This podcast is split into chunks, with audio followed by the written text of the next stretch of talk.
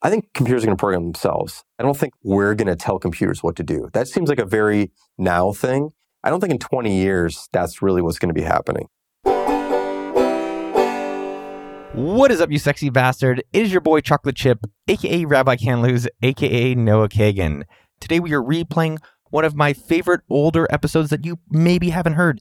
That is Jason Fried of 37 Signals. Yes, they created Basecamp, they created Hey.com, and they wrote the book literally on remote work and one of the biggest companies to be talking about it back in the day. And they got investment from Jeff Bezos. Pretty cool. In this conversation, we have a lot of good topics that are still super relevant and interesting for today remote work, living in Barcelona, making things that last, the differences between us in anxiety, as well as getting money from Jeff Bezos, which is pretty interesting, and the future of AI. Yes, we talked about it years ago and it is still relevant today. There is that plus a bunch more ear nuggets along the way. So if you're starting a business, running a business, or just want to hear a conversation between two tech nerds, you're going to love this episode. Before we dive into the show, make sure you subscribe to my newsletter. That is okdork.com. Also, I have a book coming out, but that's I'm going to talk about in a future episode. If you are interested in getting our launch team, which is me on Slack talking to you in private, getting a free audio and digital version of the book, me helping you on your business, plus seeing behind the scenes of the book marketing launch, just shoot me an email, book at okdork.com, and you can get on the launch team. Again, that's book at okdork.com, and I'll get you on the launch team. Why are you doing the seminar today? We're doing this thing where you're showing behind the scenes. I was like, Yeah. why have all these random strangers up in your office? Yeah. We've done this about six or seven times now. And I just enjoy showing people a different way to work. Like we work very differently than most companies. It's a great opportunity for us to show people what's possible. And it's very small. So it's 25 to 30 people. And also people pay us to be here. And I learn back. I can watch people's faces and see what they respond to. So when I'm like, so we do this or is this how we do that? People go, oh, interesting. Or wow, I didn't think so. Or whatever. For me, it's great to just to see those responses because then I go, this resonates. So now that I know this resonates, I can write more about this or I can talk more about this or I thought it was clear and it wasn't, that kind of stuff. So it's like market research in a way. Why do you make it so cheap? Well, we've been experimenting with price actually. It started out with 100 bucks, then it was 150, then it was 200, then it was 300, and now it's 500. It's also an experiment. I'm just going to keep going. It's selling out faster and faster as I increase the price. Hmm. So I'm really curious to see where the limit is. So I'll probably go up an extra 100 bucks or 250 bucks each time and see what happens. It's not about the money either. I don't care. You're obviously not making a ton off doing it. That's not what we're doing this for. But also, it's just I'm curious too about what people are willing to pay for this kind of stuff. Interesting. What have you learned in the past? Like any major takeaways so far in the past six or seven? Yeah, there's been one thing that really resonates with people that I wasn't sure would, but does, which is this idea, and I'll talk about it, which is this notion that we treat our company like a product and that people know how to iterate on products. Like it's a no brainer. Everyone does it a little bit differently, but that if you continue to iterate on a product, the product should get better. Little small adjustments and constantly make Mm. it better, right? People have a company and they just let it exist. They don't iterate on improving their own company, Yeah. like how they work and how they hire and how they think and how their benefits are. They just let it sit and they put all their iterative energy into the product. Totally. But if you iterate on the company too, and I'll show you guys how we do that, your company can get a lot better as well, just like your product can get a lot better. So that's something that this idea that your company is also a product is something that's really seems to resonate with people. And I'm trying to figure out how to talk more about that and write more about that. And there's also one of the things people don't understand very well is like, when do you chat versus when do you like write something up? And so I'm trying to hone in on explaining that because in my head it's very clear, but I'm trying to figure out how to explain it clearly. And sometimes I hit a home run with the explanation, other times I don't because this workshop is not prepared in a sense. We take it wherever people want to go with it. So it's very spontaneous, and sometimes my explanations are better than others, and it's fun to explore that. I came five years ago. I don't know if you remember. Yeah, that's And when you, I first met you here. Yeah. I was an annoying guy in the crowd. I raised my Yeah. hand. I. I know I ask questions. I can't Yeah. help myself. It's funny. One thing that stuck with me that I've never forgotten was I think a lot of people when they're making websites, and we have web properties that do relatively well, Sure. but everyone's like, oh, you design it and mock it up. You're like, no, we just write out the text. Yeah. And I just thought that was such a powerful statement, and that has not left me. And I've tried Yeah. to share that with everyone. I give you guys credit. Thank you. I thought that was really cool. Awesome. Yeah. I'm curious and excited to hear this There's time. stuff like that, which is just like these. I've been doing it for so long, or we just believe in it so strongly that I don't think it's a big deal. But I can see in people's eyes and the reactions or questions that come up. They're like, "What? You guys what?" And then I'm like, "Oh, Okay, there's this something is there. something that yeah, the people didn't Huh. know about." So I like that, yeah, man. there's no other way to do that. You can write an article, And then People can comment, comment, but, but it doesn't have the same energy as people going. So wait, you do that? 'Cause to me, the magic's in the follow up questions. Yeah. It's not like the comment, it's like the follow up. I say something, someone says something, I ask them something back, and then we go deep on something. Yeah. That's what's exciting, I think. It's a lot of work. It's five hours of talking. Yeah. All right, we're gonna go through rapid questions then some biz. Favorite gift that you gave or received last holidays? I'm not a gift person. All right, next question. uh, what is your workout and diet? Ah, so I work out twice a week. I have a trainer. I've been going to this guy for seven or eight years. Yeah. And he's got a very different philosophy than most, which is what I like him, which is you don't sweat, you don't get tired. You leave the gym with more energy than you came in with, which is a different thing. Usually you go to the gym, you're like, you pound I'm it out and you're Yeah. exhausted and you're spent. But he's, look, man, that's a shitty way to think about things. His point of view is trainers who think that way forget that their clients have the rest of the day also to deal with. Yeah. So he's like, if I tire you out at 8 a.m. and then I send you off to work exhausted, like I'm not doing my job. That's not good for you. So he's very much into like building energy throughout the session versus spending it. Um, my diet, I'm pretty careful about. I don't eat a lot of sugar. I don't eat a lot of uh, white stuff, refined white flour, that kind of stuff. You know, I eat pretty healthy. A lot of salads, that kind of stuff. But the thing that changed my diet really was cutting sugar back significantly. I did like a six week no sugar thing. This is a couple years ago. And I have the sugar back in my diet a little bit now. But what's cool is when you eliminate it completely and then you begin to layer it back in, you feel it in a way that you've never ever felt it before. Like, for example, when I eat an Oh. apple, I get a sugar rush from an apple, which for like 30 some odd years, I'd never felt an apple before. Yeah. But now I realize that apples have a lot of sugar. In Sugar. them. It's just good to get rid of it and then bring it back in, and then you feel the effects so you understand what it's doing. Totally. So I do that. Yeah. You love Chicago. It's a great city. Yeah. I don't know. Can you love a city? It's a great city. I don't know. Maybe I should say love, but I don't really feel like I love the city. I believe in it. I like a lot about it. There's a lot of things here I'm into, but love, I don't know. If you had to move today, like your wife and the family have to leave, what city are you going to next? Where would I go to next? I would probably actually, this is a total change for me. I'd go to LA, Okay. which I used to not like LA at all. And now I'm getting into LA a little bit. I think LA is pretty interesting. There's a lot of really creative things going on there. Because I didn't like it for so long, I would want to be there for a while. So there's LA I like. I also like the Northwest a lot, Portland, that kind of thing, that area. But I'm not good when there's not a lot of sunshine. But Chicago's actually cold, but it's, in the winter it's usually pretty sunny. Today it's Huh, not. Today it's crappy. But if it's like gray for a long time, I don't like that. So I think LA. If I went overseas, Amsterdam. Ooh. Yeah. We spent about 10 days in Amsterdam last year. I'd never been there. I fell in love with the place. I love it. We're going back this summer for a little bit. I really like Amsterdam. The other city would be Barcelona. Dude, I just went. I love Barcelona. Barcelona's amazing. Spain in general, I was really impressed with. Spain's cool. I haven't been to a lot of places in Spain, but every place I've been, I love. What'd you love about that? Like the tapas stuff? The culture and the architecture. The Gehry, yeah, Gehry, but also Gaudi. Oh, Gaudi, in excuse me. Yeah, but also Right. there's some Gehry stuff there too. But Gaudi, just it's a it's vibrant and colorful and fun. I like that place. And then I loved Japan. We went to Japan a few years ago. I'd never been. I love Kyoto and Tokyo and a few Yeah. other places. I would go to spend some time in Japan too. How much of the year are you traveling? Very little, hardly at all. Okay. Yeah. Because I know your whole company is about remote, so I was curious. Yeah, I don't travel much, mostly because we have a young kid now. It's a pain in the ass, to be honest. He's two now, so once he gets three or four, it's easier to travel. Two is hard to travel right now, just because he doesn't like being on planes and the whole thing. So I think once he's a little bit older, we'll do a lot more traveling. But I'd like to actually go places and stay there for a while, a house for a month in a town, and get to know it. Yeah. I don't like the three or four day Rushing around. yeah, travel's exhausting in a sense, and if your flight's delayed like half a day, like your trip is cut down twenty five percent. It's funny you say that because like I live in Austin and after six years, I love it. But after six years, I'm like, I need a little bit more inspiration. So I'm actually Yeah. going to go live in Israel for a month Oh, cool. and then live in LA. LA has actually grown on me and it's cheaper than SF. And you Yeah. can take a quick flight right up there. LA's growing on me too. Yeah. It's Maybe I'll see you there. I'll see you at the Yeah, beach. I'll You'll be there in February actually for the whole month, but you probably won't be there. on like next month. Yeah, Oh, wow. I'll be there for a whole month. I was there on Friday. Oh. Um, one thing I was curious coming back to, what other stuff do you actually love? I've turned into like a big family guy, so that's a big thing Yeah. for me right now. It's a hard word to talk about because, like, when you love your family, it's hard to say like I love an object because it's not the same, right? You can't love a thing. It's hard to say it's the same. But I think the things I'm really into, let's just call it that. I'm really into vintage watches right now. so I'm like really into the vintage watch thing. Really into architecture. I've always loved architecture. I love cooking. So I'm really into cooking now. I got really into espresso over the past year. Making it. I have a nice machine at home and grinding the beans and getting the grind right. And the whole process is fun. And every time you do it, you just don't really know what you're going to get Yeah. because the humidity is different in the house and like all that shit. You, you grind it, you pack it, you put it in the thing, and you hit the button and you wait eight seconds. And all of a sudden, is it dripping or is it like running out in a stream? What's the color of it? It's just fun. Um, I drink a lot of tea. I enjoy that. I'm into a lot of things. I love cars.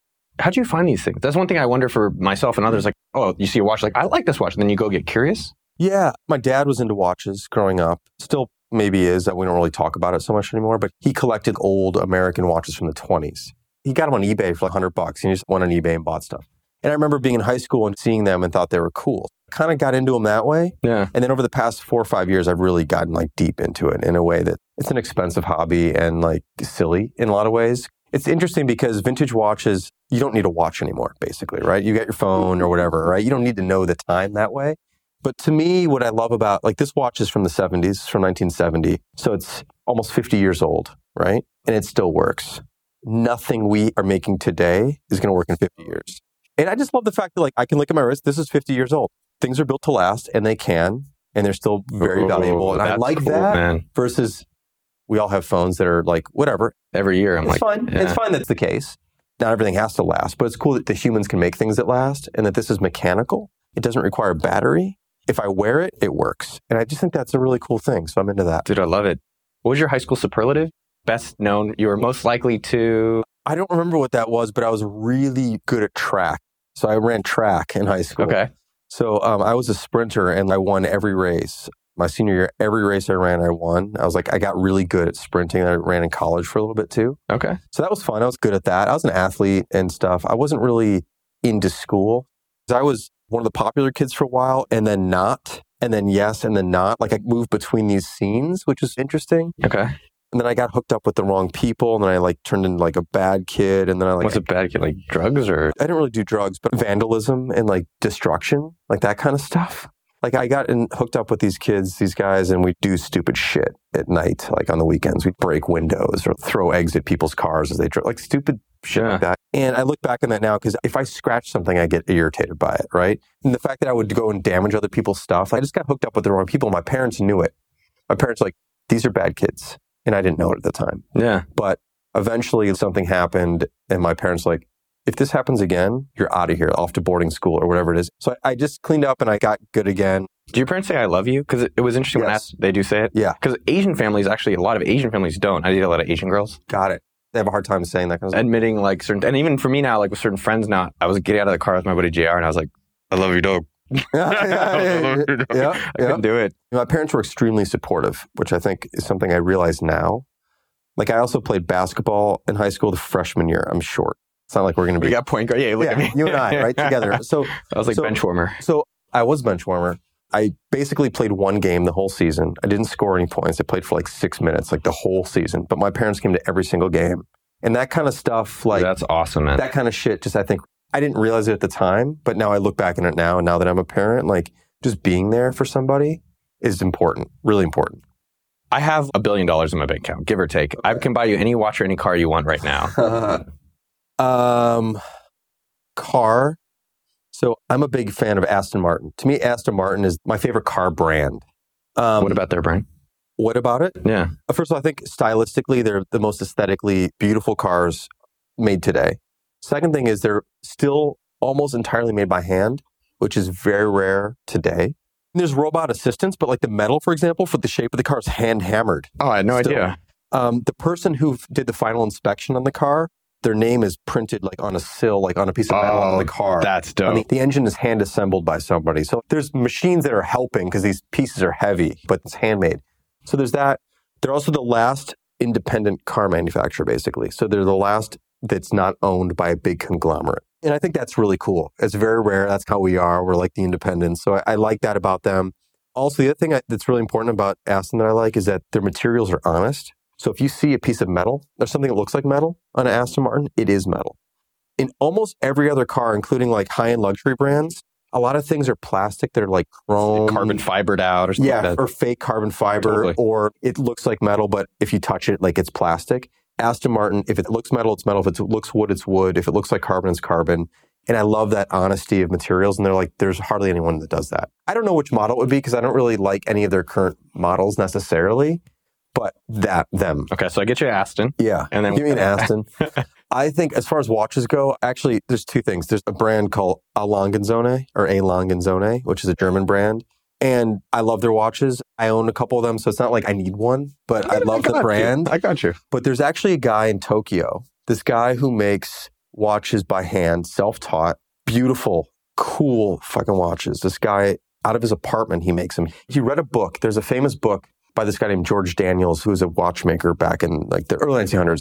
He wrote this book called, I think it's called Watchmaking or something. And this kid in Tokyo read the book, and watchmaking is very hard because it's like mi- nanos. it's hard, right? Yeah. they're mechanical machines, like really detailed, hard stuff. He read this book and learned how to do it and built his own tools and bought the machines. And out of his apartment, he makes these beautiful, beautiful things. And he only makes a handful a year. And there's a four or five year waiting list to get one. Are you on the wait list? No, I'm not. I'd like to have one. I don't need one. Nothing of the stuff I need, but it'd be cool to support him. But I don't want to wait four or five years for something. I would just lose interest in it. That's the problem. What is something you have waited for? You've worked on Basecamp now. How long? We've been in business 17 years, but Basecamp, the product's been around for 12 years. It's interesting. You at the same time have been working on something. For Yeah. me, I think about that where internet years, like every internet year to me is like 10 human Right. years. Yeah. So I'm like, yeah, I've been doing this for like a thousand years. It does feel that way It- it- sometimes. It, goes quickly. Um, what's left on your bucket list? Hopefully, a lot of things. Great. I want to see the Northern Lights. I always wanted to see a space shuttle launch, but I never did because they don't shoot them up anymore. But I'd like to see a rocket launch of some sort. And it's not like it's hard to do. Just go down to Florida, Cape Canaveral, schedule it, and you could do it. It's not a big deal. I just haven't done it. So, like Northern Lights, a space shuttle or something launch would be cool. I don't really know. I don't really work that way. I don't have a long list of things I want to do in life. I'm mostly focused on now, and new things will come up that I didn't know about that I'm like, oh, that's cool. I want to go there. Or I want to see that. Is there anything recently that you were like, dude, I'm so glad I got to do that? Amsterdam was great. Like I'd never been to Amsterdam. I've been to most places in Europe, but never been to Amsterdam, and I just really liked the place. The sensibilities Totally were great. The canal. The scale, the canal, the scale of all the architecture, and just the the city size, the people, just the attitudes there. I just really liked it a lot. Have you spent time there? I've been there two or three times. Vondel Park. That Uh, was amazing. Yeah, all the uh, parks are amazing. There's so many of them. what I like is the biking culture. Yeah, that too. They have like dedicated bike lanes. Yes. Yeah, and then the, The biking thing is interesting because what's cool about the biking thing there is that bikes have the right of way, which is it's not an exception. Like they have the right of way. yeah, And I thought that was really interesting. And I finally rode a bike when I was there. And it was such a different feeling than anything I've ever ridden before because you don't have to stop. You just go through and cars stop. like ants. yeah, it's like ants. And it was like this really cool pace. And the city's quieter because there's no cars or very few Very- cars. And I just loved it there. I really loved I could see myself living there for sure. It's funny, when I was there, I met David Allen, the Getting Things Done guy, because I was speaking at a conference there, and he moved there. So he lives there. He's based there. Oh wow, Yeah. And I met a couple other people who were Americans who moved there. And Amsterdam it is, dude. yeah, so I really like Amsterdam. Tokyo blew me away too. Japan blew me away. The food game there for me food was like, I mean, I want to do a food trip. yeah, you should. That's Um, a great place to do it. What do your parents? What did your parents do? And I asked that because my parents, my dad was an engineer. Mm-hmm. My biological father was a salesman, and I'm in between. And my mom's a nurse, which Yep. I don't think I'm very empathetic or nursing like Right. her. But I guess it makes me curious about other people's parents. yeah, sure. My mom worked as a secretary for an interior designer for 35 years, like the same woman. So they worked, or something like 30 years, or maybe something like that. Before that, she was in real estate. Before that, she worked, I think, in a bank as a teller or something. So she's done service oriented, secretarial kind of jobs. She stopped doing that. The woman she worked for, her business went out of business. So she just like stopped. Okay. My dad ran a factory for a while of a plastics plant and they hated it. He was the president of the company. It was a small thing uh, outside of Chicago. I don't know how long it was. He did that for a while. Then he quit and then went off to just be a private investor. So he trades stocks for himself, stocks, options. Oh. So he's like a stockbroker, but not for anyone else, just for Private. himself, private. He still dabbles in that. I have anxiety. I'm the opposite of you, and it's not anxiety, but well, I have it too. what do you normally get anxiety about? All sorts of things. What's Yeah. like the last thing, or My kid's safety sometimes, I get a little bit like, I'll see him fall and I'll just freak out or like that Yeah. kind of stuff. So I'm getting much better at that. But that first kind of kid? Yeah, it's yeah, hard to know first kid. And then there's just, I don't love traveling. It's not like the airplane itself. It's just, I don't like hassles. The thing I try to avoid in my life are hassles at every level. And so to me, like traveling is a major hassle. It's ridiculous. It's an amazing thing that we can get on a plane and go somewhere, right? But getting to the airport and like just lugging stuff and I don't like to be late. So like that and all these things like compound to travel. I don't like. I've been thinking about it. How has the kid changed your work life? Because I've heard a lot of times when people have a kid, they're like, I go to work and I leave it right at five. Yeah. Now I realize the money I make is for this person. Yeah. Has it changed Um? I've always been pretty good with work hours, always for the most part. But I do want to make sure I get home around 5:36 now because he goes to sleep at 7:30. And so every half hour I miss is like missing 25% of my day with him kind of thing. So the, Hmm, the, like Interesting way of looking the at it. time that I can like blow at work over a half hour is magnified with him. So I'm just more careful about that. And I make sure we hang out in the morning and I get them up in the morning and that sort of thing. a lot of your talk is for working and optimizing your work life and productivity. I like having a full schedule. And I've met people that are busy. I love being busy. And I'm like, most of your busy is bullshit stuff. I look at your schedule. I see what your output. It's not very impressive. Right. So I like knowing things are going on in the week. And you're the opposite to some extent. I love having Blocked everything out. In next month, I'm going to have a week where I have nothing planned. I'm going to experiment. Yeah, try it. So how do you deal with that? Like, how do you deal with not having stuff planned and then having some things planned? I love it because when I schedule things far out in advance or load my calendar up, I end up regretting those things. Because that means like I can never decide in the moment what's more important to do. I like having big open blocks of time not on my calendar. Like I don't have blocks on the calendar. All time is free to me except for the things I have. And whenever I have a full day, like tomorrow, I have like something at 11, something at 2, and something at 5. Like I'm not looking forward to tomorrow. Not that I'm not looking forward to the people I'm meeting and talking to. Like I'm looking forward to those things Yeah. but I don't have a day anymore. I have like chunks of a day. And then I just can't get deep into something. So I wrote this post about Warren Buffett's schedule. Do you know about this? Mm-mm. He does this thing. Now, some people go, he's Warren Buffett, so he can do this. I hate those arguments because I think anyone can do whatever they pretty much want to do for the most Yeah. part. Or learn the elements of it and try Yes, certainly. If someone wants to get a hold of Warren Buffett or have a meeting with Warren Buffett, he tells his secretary that they have to call back the day before. You cannot book with Warren Buffett in advance. The only advance is the day before. So if you want to meet Warren Buffett Thursday, you have to call him Wednesday. And then he will decide what he wants to do Thursday on Wednesday. And then he'll be like, I want to keep Thursday open because I want to do something else. And so he'll just say, I'm full, I'm booked. But the point is that you cannot say certain, there's exceptions, but for the most part, if you want to meet with him Thursday, you call Wednesday. You don't call like four weeks in advance because he'll just say no. Call me the day before. Yeah, so I just like that's what I've been doing. Is if you want to talk to me, uh, email me whatever it is the day before, and I'll let you know if I'm free. And I get that's in some ways it's dismissive of other people, but But I don't see it that way. It- yeah, I don't see it that way. I think we're too giving of our time. I I think we're too like, oh yeah, here, take this. I'm like, you're not getting that back. No, it's the most precious thing we have is. time, and actually more precious than that is attention, which is a subset of time Hmm. because you don't have as much time as you have less attention. That's interesting. It is. That's just the way it is. Yeah. So just to give that out like it's free and doesn't cost anything. It's like the people on the streets. It's like you get one, you get one. It's so weird like, Yeah. to me. So I'm very careful about it. And if someone told me to call them back the day before, I'd be like, that's great. No problem. I don't feel like that's offensive or dismissive. It's just the way I care about my time. Uh, question with that would be like, how do you organize that with like long term plan stuff? Some things I have to you put like, in the calendar. if I'm you know. speaking on a conference like in three months, they can't ask me the day before the conference. Like they've got their own deadlines. Would Right? you schedule time to work on your presentation? no, I don't have presentations. I do everything spontaneously. So I don't have any canned anything. Then with your company, how do you plan things? It takes me weeks, and Well- I'm thinking about it. I'm thinking about it. anxiety too. It causes me anxiety if I'm thinking about, I've got this presentation in two weeks. I don't know what I'm going to talk about. That will be on my mind for two weeks. I don't want that on my mind for two weeks. So I basically say to the organizer of the conference, I'll do a live onstage Q&A. You can interview me. Someone else can interview me. I'll take questions from the audience. I like spontaneity. I don't like canned, prepared stuff. It's just not me All right, I'm using that Yeah. from now on.